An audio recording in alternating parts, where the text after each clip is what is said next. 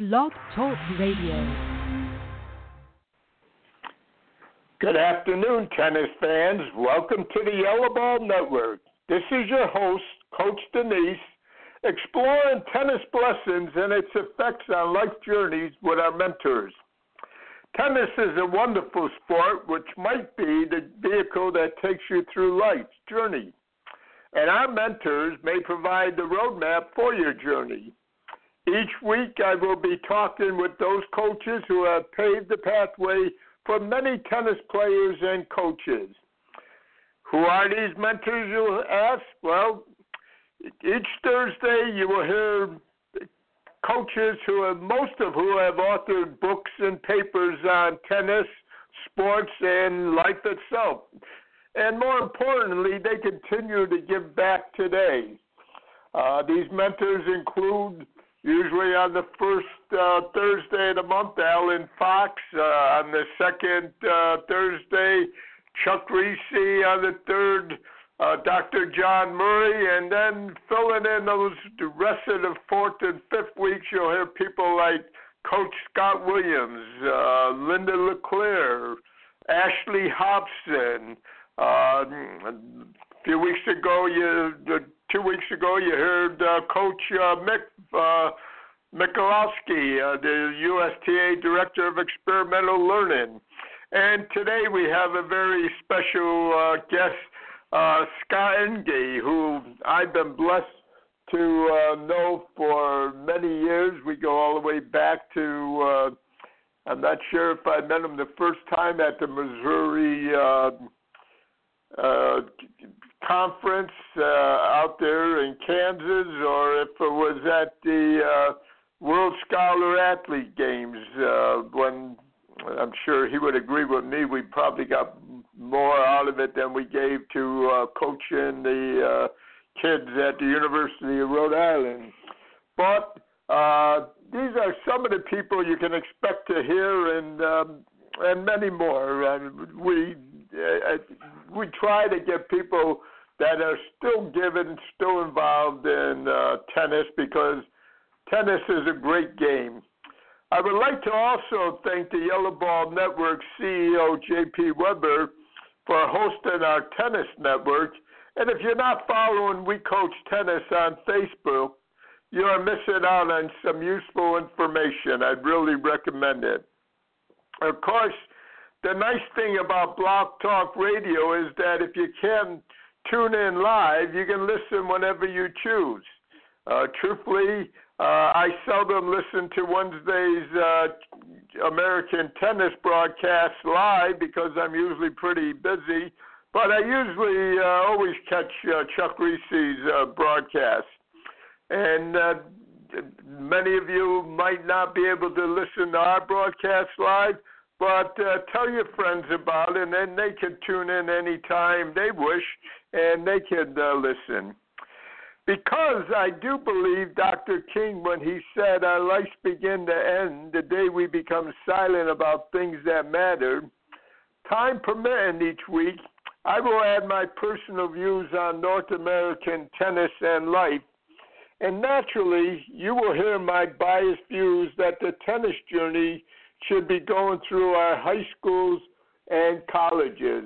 Once upon a time, uh, that's where uh, all our American uh, pros came from, and uh, hopefully at some point uh, we'll be going back to that again. I pray. Besides our weekly conversation, the Almighty willing, you will also be able to continue reading my views in Florida tennis, now in its 25th year. And uh, as I've previously expressed, if you disagree what, I say on the air or my articles, please email me at coachdanise.fhstca at att.net. Coach Danise, D-A-N-I-S-E, dot F-H-S-T-C-A at att.net who knows? I may even share your views. It had wouldn't be the first time. I've done it before.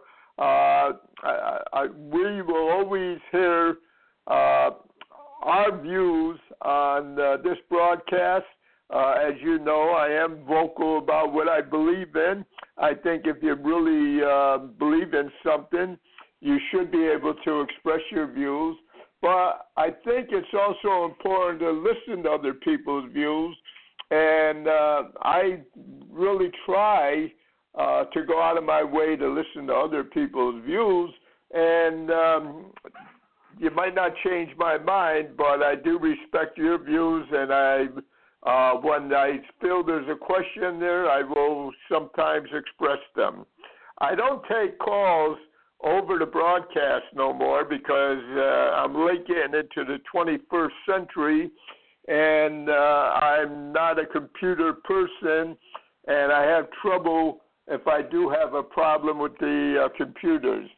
But um, if uh, you do have a question, you do have a disagreement, contact me at coachdanise.fhstca at att.net and I do respect everybody's point of view, and uh, I will get your point of view um, either on the air or in Florida uh, Tennis uh, Magazine. Uh, besides Florida Tennis uh, Magazine, I would like to thank a couple people that have been instrumental with me and instrumental high school tennis in Florida, and that is Wilson Tennis for over a hundred years in sports. I've been blessed to see over two thirds of that, and uh, God, I wish I could be around for the next hundred years to see what else they have coming. But you know, it's going to be special.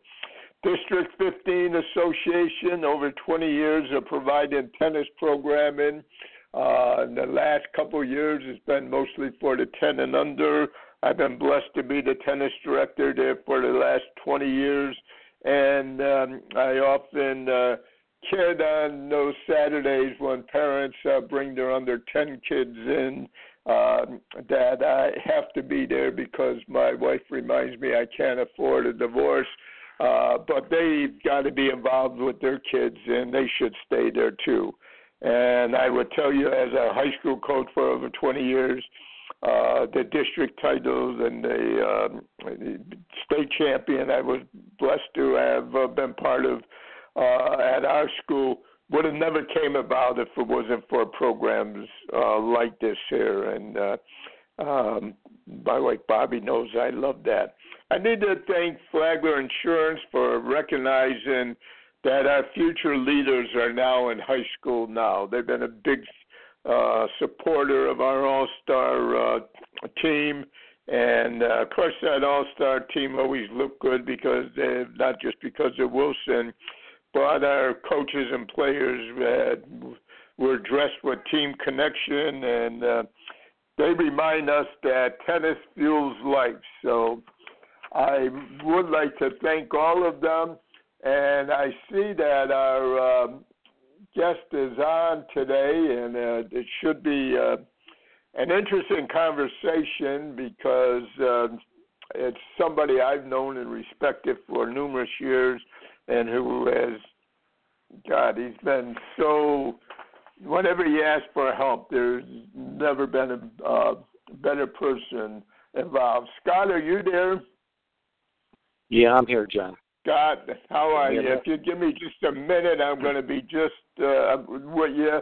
I would. Uh, I, I I'm blessed to uh, be one of the six coaches that are the inaugural coaches. Yeah. Coaches go high school coaches going into the National High School Tennis Coaches Association, and I had hoped that we would have those coaches on the air but like I said when I started the broadcast, the great thing that I love about the people that are coming on usually are mentors. They're still given today, and these these people that are so much more worthy than I am are out still giving today. So we're going to put a little bit more pressure on Scott because he's going to have to tell us a little bit about each of them. Uh, not me, Scott, but the rest of them and uh, and then uh, being we don't have the allotted time, I know you and I um, and talked before about some of the myths um, of coaches talking about college tennis, and uh, I don't think your views have changed uh, since the, uh, you've become the uh, head boys and girls coach at uh, Ottawa University. But uh, whatever 25 years of high school uh, coaching, uh, I know we talked about this before. Those of you that don't know, the National High School Tennis Coaches Association is a group that introduces us to the top 25 boys high school teams, the top 25 girls high school teams, and uh, God, the work that Scott does there uh, is instrumental. And even though he's coaching college tennis now, he tells me he's going to continue. And Scott, you know, if I could be of any help, you just have to ask uh, because uh, I don't know how you do all you do. So Scott, today you have to do a little bit more because we don't have uh, those coaches from the other five states on. So would you be so kind as to introduce them? Yeah, thank you, John. First, I'd like to, you know, start with you. I've known you for, you know, since the early uh, '90s uh, when we coached together at the World Scholar Athletes Games. And you have such a great reputation in Florida for the uh, Florida High School Tennis Coaches Association, but all the impact that you made on Florida tennis uh, and high schools there, and all the kids you did. So, we definitely wanted to bring you on as one of the inaugural um, inductees to the National High School Tennis Coaches Association. So to you, I say congratulations and uh, thanks for all that you do. Well, thank you. And uh, I, looking over at these other individuals, I, uh, you know, quite frankly, don't feel as worthy. And I've also uh, recommended some Florida coaches to you that I'm sure in uh, the coming years, uh, hopefully, some of them that are going to be joining this great group. Yeah, I'm sure they will because we, there's a long history of uh, great coaches in the in the state of tennis, uh, or in the state of Florida. Excuse me. If I could, I'd like to introduce uh, the the five coaches along with yourself. Uh, give a little Please. bit about their background and history. Mm-hmm. Some of these I know very well um, because I've had uh, opportunity to meet them and actually play against some of them. Uh, first, I'd like to introduce Jay Kramer from Hinsdale Central High School in Hinsdale, Illinois. It's a suburban uh, city of Chicago. Uh, Jay has an outstanding reputation. Uh, some of the things that he's been lucky and, and, and fortunate to do is uh, uh, start a, uh, one of the first indoor clubs in the suburb, west suburban area back in the early 1970s when the tennis boom hit. He was a high school coach, but also a businessman, ran that club and developed many, many players that went on to play for him. Uh, in Jay's uh, uh, career, he played um, uh, college tennis at Northwestern and uh, actually coached against my father for 50 years. My father and Jay are both uh, inductees into the Illinois Tennis Hall of Fame. Jay has actually won, uh, been a USPTA member, and has won the National High School Coach uh, of the Year awards for the USPTA. When he was coaching at Hinsdale Central, his teams won consecutive uh, I believe it was nine consecutive Illinois state titles and 15 overall for the men and I believe 14 for the women, making 29 total. The uniqueness about the Illinois State Tennis Tournament is from its inception until just recently, the last couple of years, it has been a one state state tennis tournament.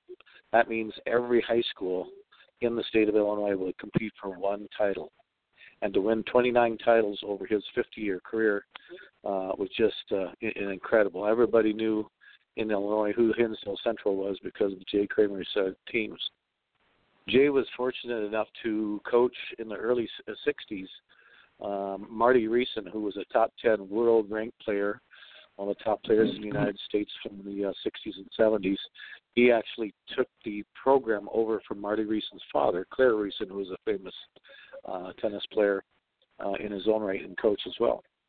Uh, Jay also was uh, such a good player. He was uh, ranked in the top 50 men for several years uh, coming out of college, and uh, just uh, I believe it was about 15 years ago, his daughter Robin and him won a super national uh, senior uh, doubles title. Uh, father and daughter. So he was just uh, an incredible coach, incredible person, uh, very well respected and known throughout the uh, uh, the Midwest as well as Illinois. Second coach I'd like to introduce you to is Coach Tim Mang. Tim coached at a couple of high schools in Southern California, and he had the honor and the privilege to uh, coach um, um, Tyler Dent. Tyler Taylor Dent, yes, Taylor Dent. I was looking at my notes there. Jim coached uh, Taylor Dent, and and California split into two state or two divisions. They don't have an all-state state tennis tournament. They have a Northern California and a Southern California uh, championship. But Tim's teams went on to win three of those. Uh, considering the, the size and, uh, of the population in California and the uh, quality of tennis there, um, you know, it's a, a great honor you just to get to the Final Four. His teams uh, were champions in 2002, 2003, and 2004, three consecutive years uh, during that time. He also started the High School All American Award uh, back in the 1990s, where each uh, state champion in the United States plus additional players uh, got awarded by an All American certificate from him and his organization.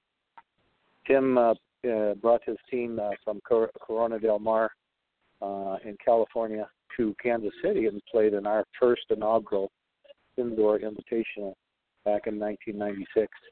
And from that, uh, from that beginning, he started a major invitational out in California, with teams coming from all over the country to play in the uh, uh, uh, All American High School uh, uh, Tennis Championships. That was a team championship, not an individual championship. So it brought great teams from all over the country. Third, I'd like to introduce uh, Jim Mavety. Jim Mavety is a famous coach from Katy, uh, Texas. He coached at Taylor High School there, had several state championships, uh, 12 consecutive trips to the Final Four in Texas in the large class, including three state championships in 1997, 1998, and 2002. Uh, Jim just got honored by his school district um, for uh, they named the uh, new tennis complex in the district after him. It's called now the Jim Mavety Tennis Complex. With 25 years of coaching, Jim also had the honor of uh, coaching the Texas Wranglers, which was at that time the uh, WTT uh, World Team Tennis team down there. He did a couple uh, summers of that, and uh, is well well known in, in the state of Texas. Uh, next, I'd like to introduce uh, Kirk Price. Kirk Price coached at Cherry Creek High School out of Colorado. Uh, his teams won 35 Colorado state titles. Um, and uh, four times in that span, the program has gone on undefeated, sweeping all the singles and all the doubles in that spot. He is Mr. Tennis in Colorado. Um, Cherry Creek teams that he coached for 38 years are just incredible teams and had the longest win streak for state championships in the nation at one time at 19 state championships in a row. Kirk is now still very active in USTA and uh, tried to get him on the radio show, and he's now refereeing and tournament directing a tournament uh, today, starting today. He couldn't get away, but uh, uh, so great to see these great coaches still active. Uh, lastly, I'd like to introduce uh, Dave Hawley from Wichita, Kansas. He coaches at Collegiate High School in Wichita. Uh, Dave last spring, his tennis team just won its 50th state tennis championship. 26 wow. for the boys, 24 for the for the women. Yeah, and Dave is an icon in the state of Kansas and the Midwest. One of the greatest guys that you'll ever meet. All these guys, uh, all these coaches are great people. I know Dave personally because he and I sat on the Kansas State uh, tennis coaches committee for many years, and it's highly wow. highly respected. So I was uh, fortunate enough to be able to present to him his uh, national induction at the halftime of the football game because we live close, relatively close to each other. And when I presented at halftime of the football game, the entire stadium stood up and gave him about a three-minute uh, standing ovation. Dave is still coaching at the age of 65 there. Um, still loves the the uh, the game, loves being around the kids, and he'll be the first one to tell you it's all about the kids, like all great coaches, and it's about the relationships they made. Um, that uh, standing ovation that they gave him was just all inspiring because the kids wouldn't stop. The administration had to tell him to finally sit down because he is so highly respected in the high school there as a both teacher and a coach. Dave also has had the the new tennis complex at the high school there, named after him. It's now called the Dave Hawley um, Tennis Complex. So great people, all of you, including yourself, John, and uh, these coaches, and uh, uh, they know of their induction now, and we will be sending their uh, certificate and uh, plaque to them. Uh, many of them are going to be honored at halftime of their basketball games coming up this winter in front of their high schools and former players. So I want to say congratulations to all of them, and uh, we'll look forward to the next the second class uh, this time next year. Well, thank you, Scott. And you just scooped the um, Florida Tennis Magazine. Uh, my article uh, in this issue is at the printer today. I talked to Jim Martz uh, because we thought it would be uh, the next issue would be out today. He tells me it probably won't be out Monday. It's at the press, uh, and we have information on all of them in the uh, article. But I did go a little further because uh, I taken I took the liberty to talk a little bit about you because uh, number one I've been blessed to know you for so long, uh, but number two what you have done uh, for high school tennis uh, is makes you the lead person, in my opinion, to be uh, in the Hall of Fame. But more importantly, going on to coaching college uh, tennis and still keep, keep working, recognizing that we have a sleeping giant in high school tennis, and what you still do. Uh, I know as a fact when I was the executive director for Florida High School Tennis Coaches Association, uh, two times you came from Kansas uh, to uh, be a presenter at our workshop, and um, another time when you couldn't come, uh, you did a presentation uh, on YouTube for us for our certification uh, program, and I've uh, somebody that's always expressed their opinion. I did in my article uh, state that um, one of the things we've done with the FHSTCA uh, Hall of Fame inductees is that we uh, those people present the next group of people and recommend them. And uh, you know, I'm going to be a pain in the neck, and I'm a, I'm going to push for our group uh, because you should be in there uh, you should be there before all of us. And uh, uh, I think that uh, if I can make one more comment before I could uh, ask you a few questions, because I don't think your opinion has changed since you're in uh, college coaching uh, now. Uh, wow, I just lost my train of thought. This is what happens when uh, uh, you get old. Um, well, let me go into my question and then it'll come back. You and I have talked uh, before about there's a place for most of I won't say most, but many high school uh, kids in college. And one of the pet peeves I've had over the years that if you don't play Division One, you know, you're not good enough. You can't play college tennis. Uh, would you like to talk about some of the myths that you feel there is in um, about college uh, tennis and uh, um,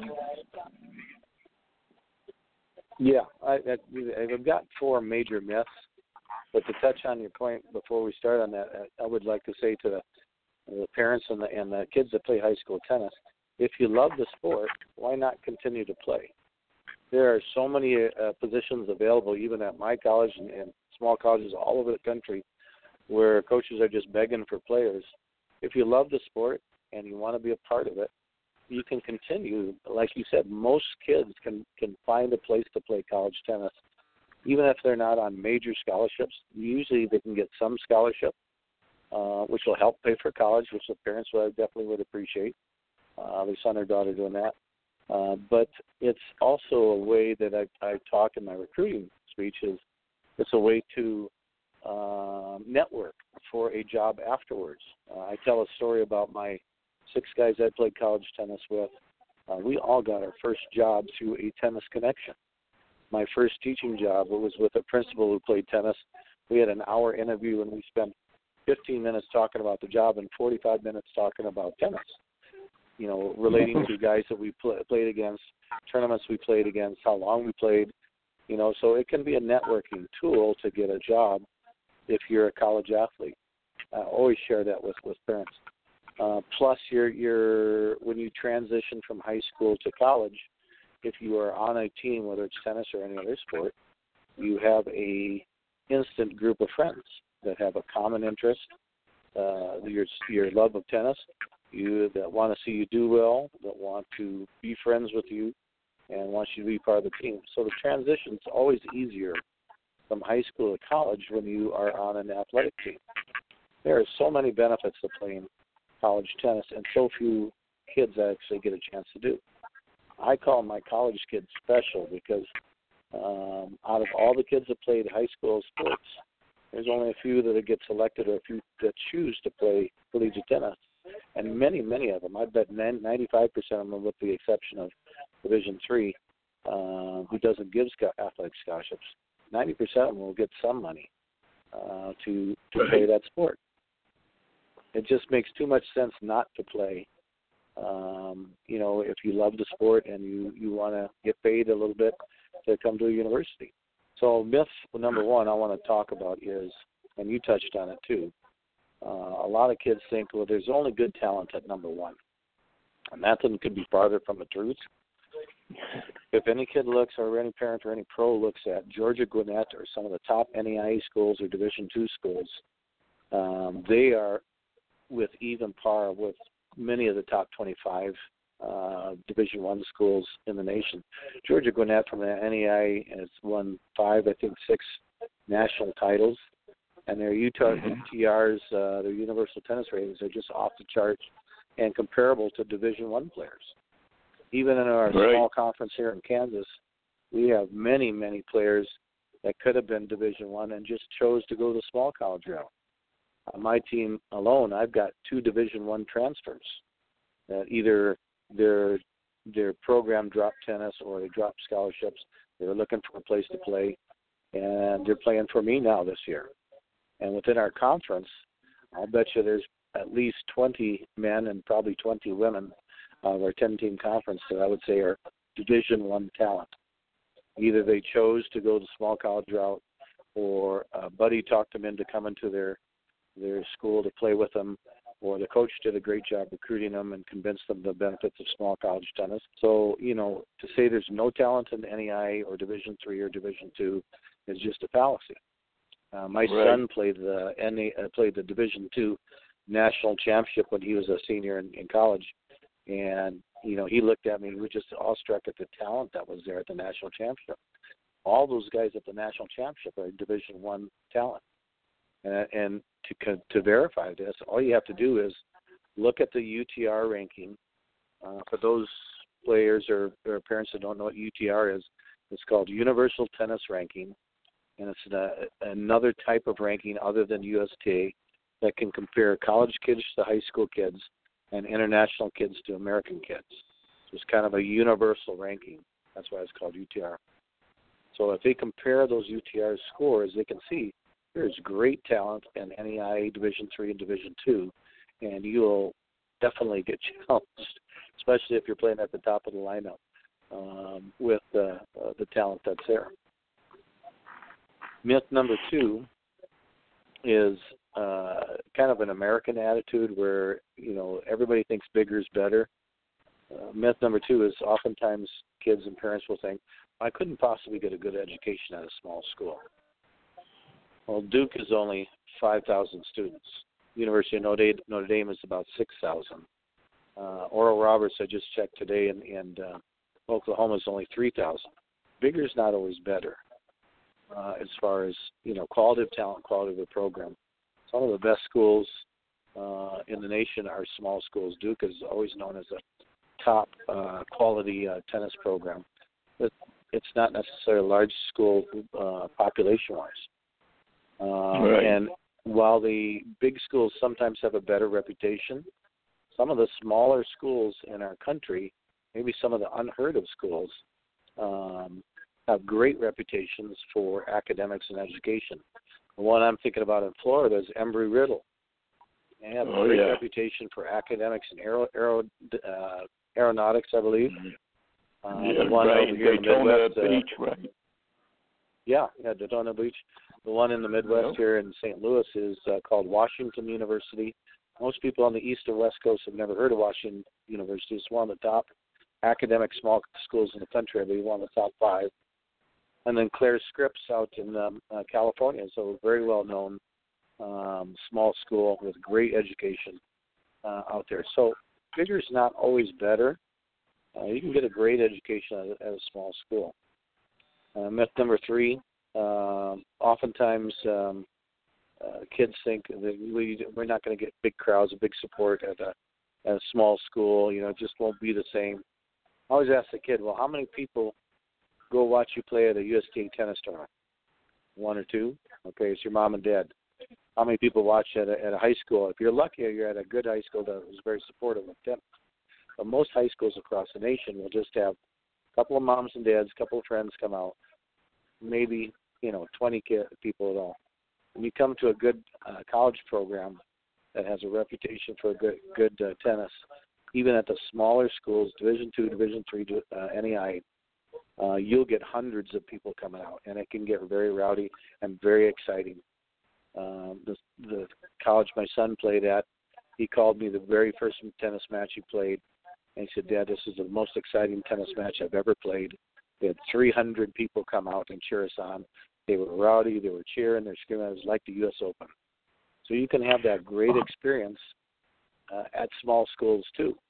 Um, and then I've just to often said it, and I just uh, sorry to interrupt you, but uh, the audience have heard me say it before. If you, excuse me, are blessed to be- be by uh, college and they're playing tennis and you're involved with high school, uh, shame on you if you're not taking those kids to those college games because there's just the, the value of watching the game. The excitement is one thing, but also being a, able to measure yourself and say, "Can I play here? Can I play at this caliber?" I mean, shame on you if you're involved in high school tennis and you're blessed to have a, a college team close by and you're not uh, taking advantage of it. Uh, absolutely. You know, every every high school coach and every parent that's in, has a kid that's inter- interested in playing college tennis should go to high school matches just to see the quality of play. And the other thing that's great about that too is the intensity of the match play. You know, I think is way above what high school is. I mean, we have some great high school matches across the country, but routinely across the country on, on all levels of play uh, at the college level, intensity and the, the camaraderie amongst the teammates is very, very high and very exciting Right. for the kids when they play their first college tennis match. So, you know, those are some of the myths that I that we have to break, uh, both as high school coaches and, and college coaches. I have to break. Um, I'd like to talk to you a little bit about what I include or call smart picks.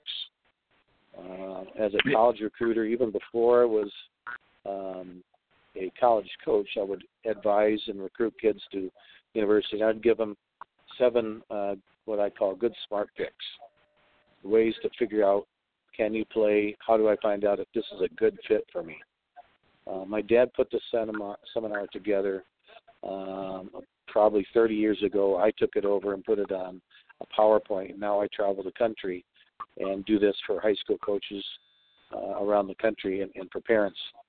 Um, and it, it's an education process, not only for the kid, but very much so for the parents as well. And So, for some of the high school coaches too. Yes, absolutely. Yeah. So the first smart pick is is uh, when I tell the kids, how do you know if you're at a level level of play that you can make the team? Um, you know, how do you know if you're good enough to play college tennis? As you suggested, number one, you got to go out and watch matches. you'll get a feel for the quality of, of tennis when you go out. Even a, even a high school junior or senior is usually within driving distance of the college somewhere, and they go out and watch, just observe, and and take a uh, take a uh, viewpoint. But part of that smart pick number one is matching your rankings to the, the players on the team. One of the key ways to do that is if you know players that are currently playing college tennis and you've beaten them, then you know you can play on that team. Once you get that one player that you know is playing college tennis that you're either equal to or better, then you can expand that search. And by expanding the search, I mean every team that that player you've beaten, his his home school, whatever that home school beats whoever they beat in, in their conference or in, in regional matches, you know you can play there as well. So now you've just expanded your search from one school where you know you can play at to maybe five, six, seven, or ten schools. So you got to right. find your level of play is number one. Your rankings is one way to do it. UTR schools is another way to do it. And then the third way is to get an objective um, uh, uh, rating from probably the college coach.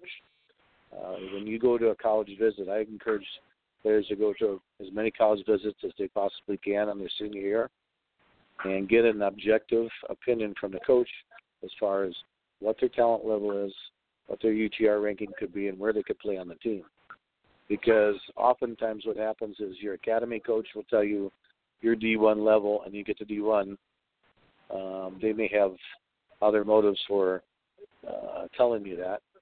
Uh, so you need to get somebody that's not really associated with you, an objective observer. The college coach is best, but you can use the UTR rankings to also kind of figure out whether you're of that ability level.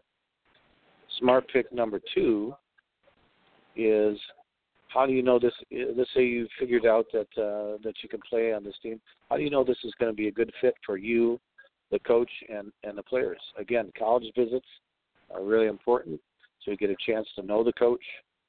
Um, you get to understand his philosophy of coaching, uh, but more importantly, you need to find that out uh, from the players. Coaches are salesmen. They're trying to sell their program. They're trying to sell um, their university. Uh, as a college coach, I do the same thing. There's nothing wrong with trying to sell your program and your university, but um, what kids and parents have to be aware of and watchful for is everybody's going to give you the same pitch. It's like a car salesman. Oh, we got the best deal here for you. We got the best education for you.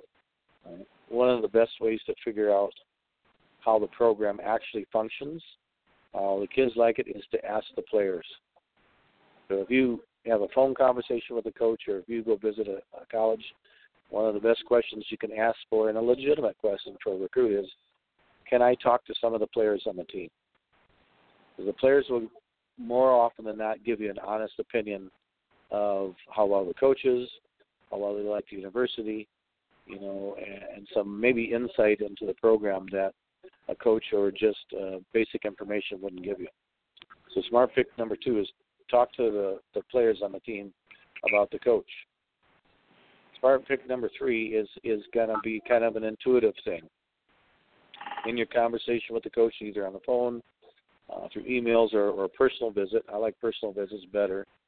Uh, you got to kind of read the coach and, and ask him as many questions as you can about the program and his philosophy. Is he just a coach? Does he care about you as a student athlete? Is he going to help you graduate? Is he going to help you get a job afterwards? Is he going to treat you like part of the family, or just when you're on the court, that's that's all he uh, cares about is, is winning?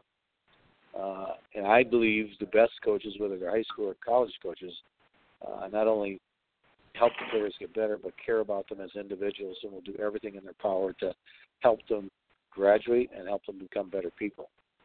Uh, I think that's right. kind of a universal thing with coaches from John Wooden to uh, as tough as Lim, uh, Vince Lombardi uh, was with his players. His players loved him because he treated them like men and, and uh, you know helped them as, as human beings. John right. Wooden is probably the greatest example of that. But you hear story the same stories about Mike Krzyzewski at, uh, at, at Duke. You hear some of the same stories about other great tennis pros.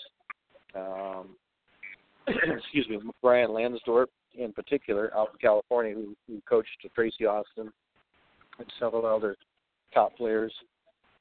I have great respect for Brian. Brian's been going through a little bit of uh, uh, health issues, but yeah, I I talk to him on Facebook, and he gets dozens of calls every week from former players asking how he was. That's because of the relationship he built. So smart sure. pick number three is figure out the coach has is going to make a personal relationship with you and help you in all the aspects of college life. and I think that ties into what you were talking about too. If you spend time with the coaches, spend time with the the, the team. Uh, I remember having a girl going up to uh, school when she came back. I asked her, "Well, what do you think?" She says, "Well, I think I love it, but I don't know if uh, the coach wants me or not." I said, "Well, why do you say that?" I said, uh, "She has a great reputation." And I said, "But I spent more time with the girls and everything than I did with him."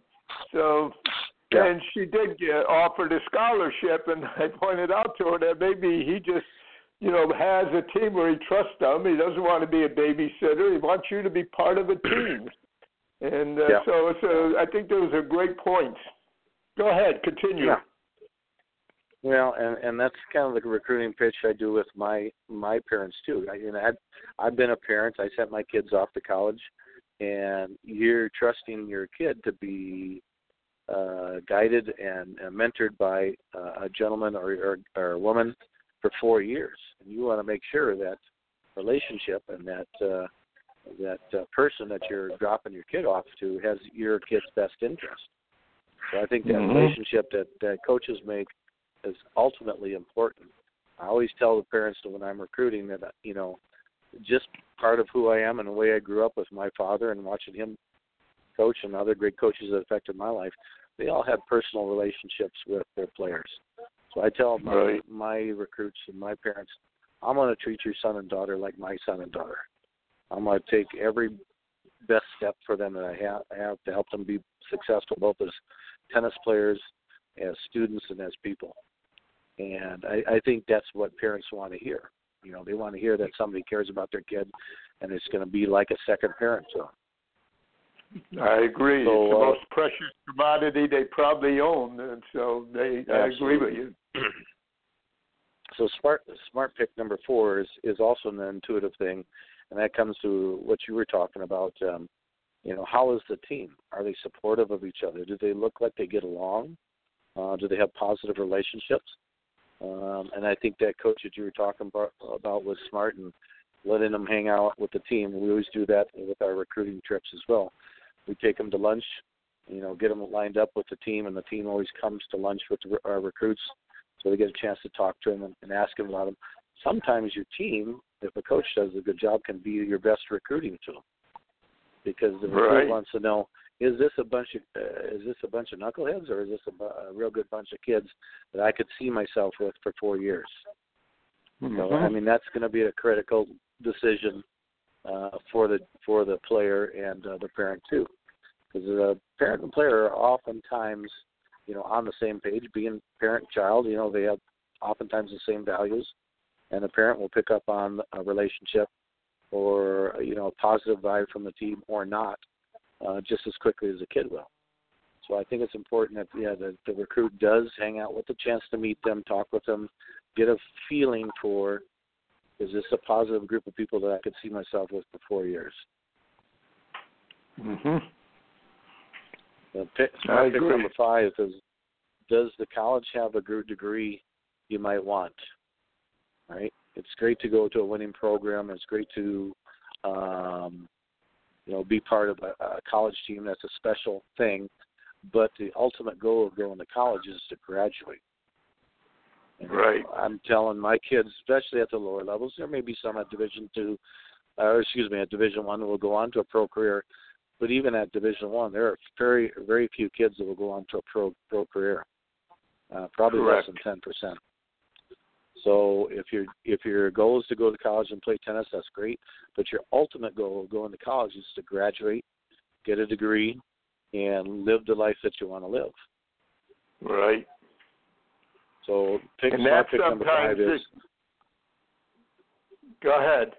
Pick number five um, sometimes can get uh, tricky uh, in the fact that you know you got to make sure that you're going to go with the intent to, to graduate, and not just play.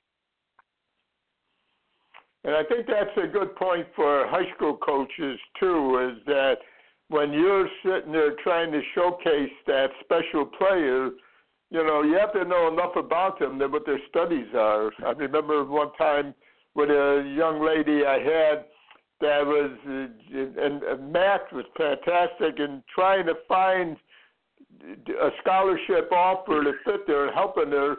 I recommended the academies to her, and she said, being an ex-marine, she said, "Coach, everybody's not in the service." I said, "I'm not talking about a career. I'm talking about your studies." And she wound up going out to the Air Force Academy, and came back. And she says, "Coach, I'm going to the Air Force Academy." I said, "But I thought you didn't want." Oh, I love it.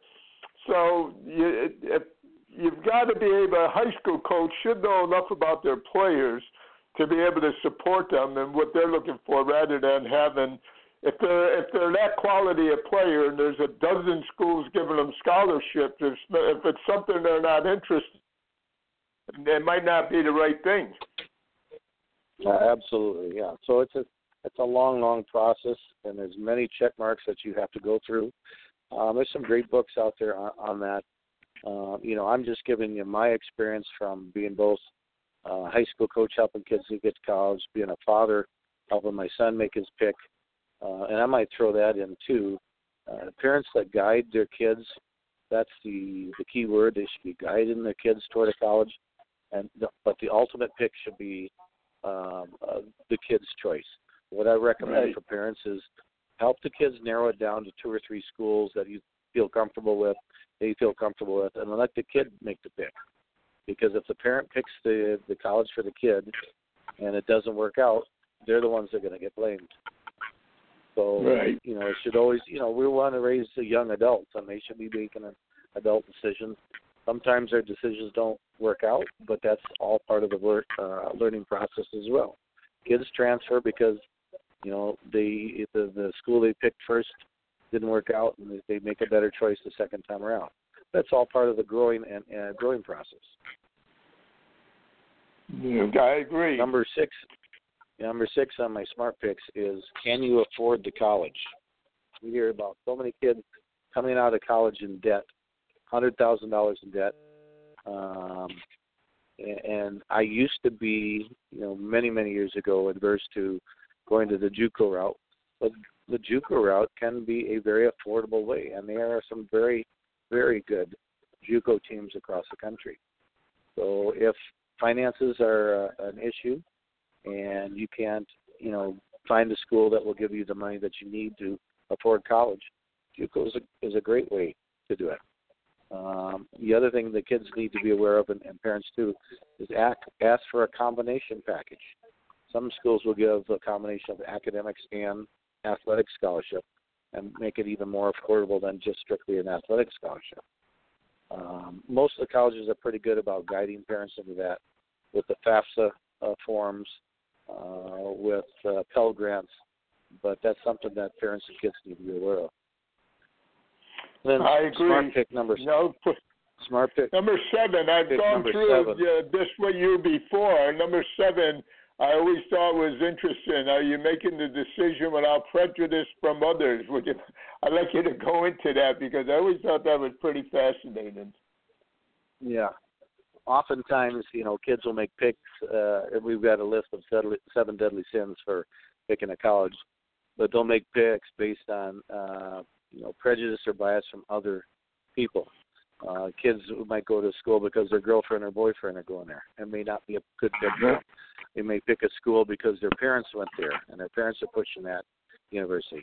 That may not be a, a good pick for them. Uh, they may go there because, and I've heard kids say this, they have a they have pretty buildings on campus.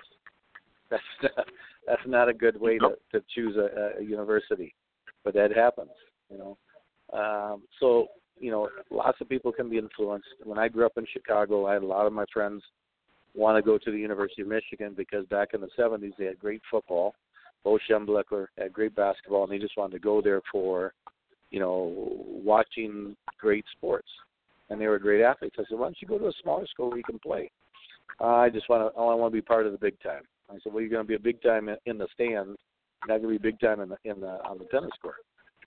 So right. you know, there are lots of influences uh, that can cause a kid to make a poor choice. One maybe being reputation for the school, uh, either as a great athletic school or even a party school, which is obviously a, a terrible way to, to, make a choice. Parents and friends and, and girlfriends uh, can make make uh, uh, kind of influence uh, decisions on that too. So when I say uh, try to choose a school without prejudice, go through that list of uh, smart picks that we talked about. Find a book on, on how to find a college, and go through a process, and not just an emotional one, uh, because it can get real emotional uh, as far as a pick of college. Uh, oftentimes, and we touched on this first too. Oftentimes, times uh, high school players will say, "Oh, I only want to go Division One. If I can't do Division One, I, I don't want to play at all." Because they're the biggest and the best. Well, we've already proven that's not necessarily the case.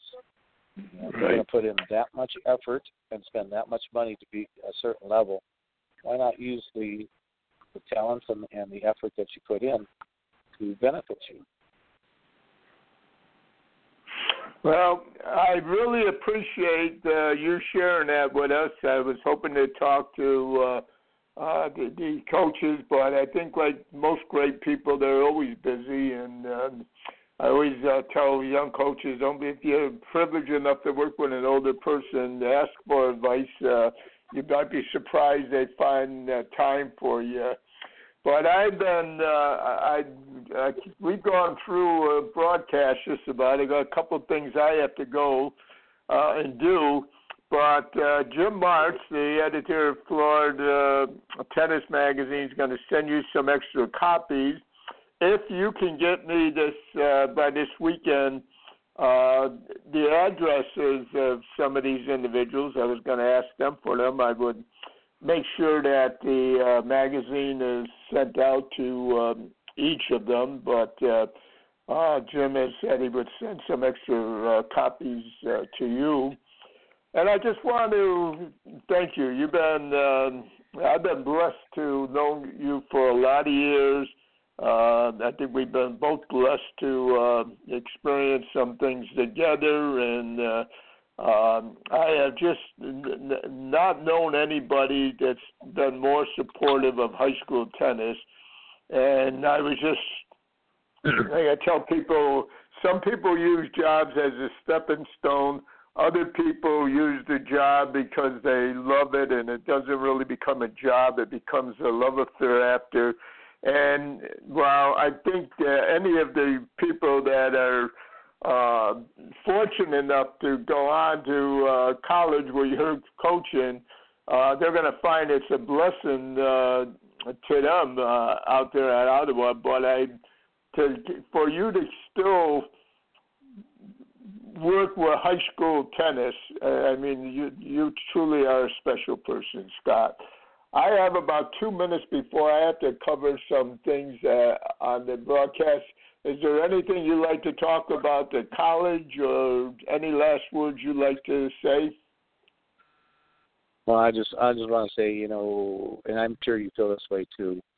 Uh, God gives us all talents and, blessings, and you know, for me to be a college coach, to, for me to, to live with a father who was a 50-year high school coach, and and to be influenced by other coaches uh, in my life, it's been a true blessing for me. So I don't view it as a job, as as you stated. I kind of view it as a calling to and, minister uh, to kids, um, and not only teach them the love of the game, but uh, uh, some life skills along the way as well. Well, thank you for all you do. I I know you know that if I could be any assistance in a small way, I'm uh, I'm there at your side uh, anytime I can be. I know you've been there uh, for the uh, FHSTCA many times. Uh, people that don't realize it. Uh, I, my own ego. I think I've had some of the better uh, workshops going, but I had a budget of zero these people came in from around the country on their own dime, and uh, like I said, uh, Scott has done it a couple times, and when he couldn't do it, he uh, went out of his way to uh, uh, do YouTube presentations for us for our certification uh, program.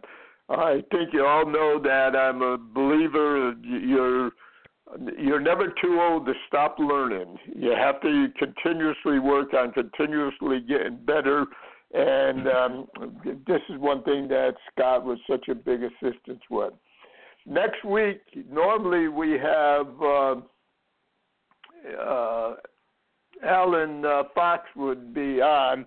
As you know, we're coming into a special time of year, and actually on uh, the 15th of uh, December, I'm going to be taking off for a month with my wife and seeing uh, my family.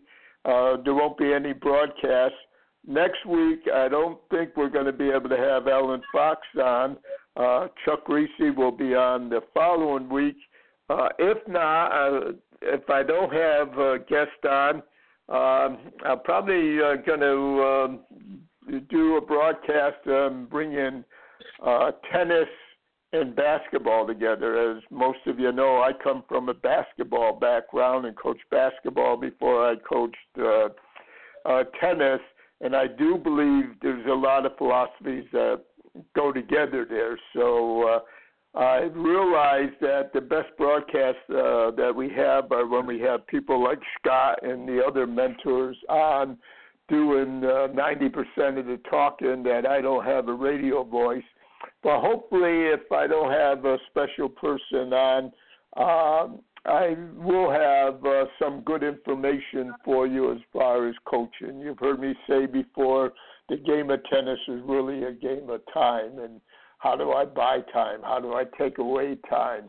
I think if you're now that we're into the basketball season, uh, you'll find a lot of similarities and some of the things that I did coaching tennis, uh, coaching basketball, I brought into uh, tennis, and there's some special people uh, that were a part of encouraging me that I was on the right track. Uh, Scott said uh, we are a product of other people, and if we're not afraid to go out and uh, look for uh, help and ask other people, uh, there's a, lessons to be learned everywhere. So I thank you for listening.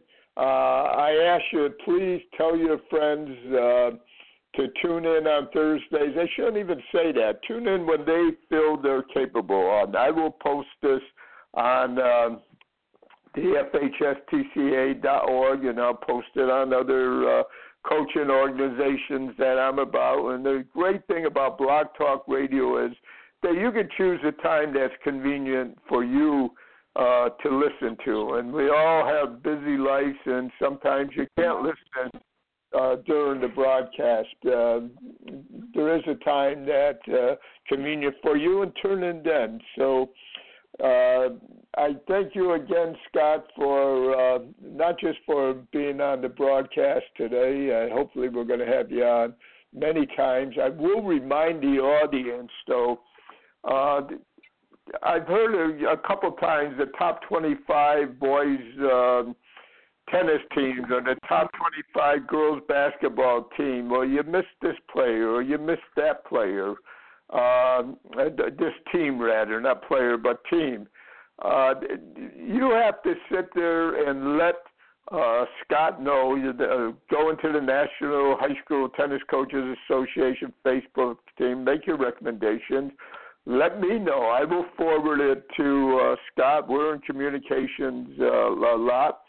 The same way with the Hall of Fame coaches. I submitted uh, a group of people to Scott who I think are worthy in Florida. I can think of coaches in a lot of other states that I'm familiar with. And uh, if the, are they worthy as worthy as the other five that just came in? I don't know, maybe not. But they are definitely worthy of being recognized. But Scott, you can't know everybody. Recommend, give them names, tell them. Most of the great coaches aren't going to recommend recommend themselves for an award. So thanks for listening. I pray I'm with you again next week, and uh, you have a blessed week now. Thanks, Sean. Thanks, Scott. Thank you. Good luck this year.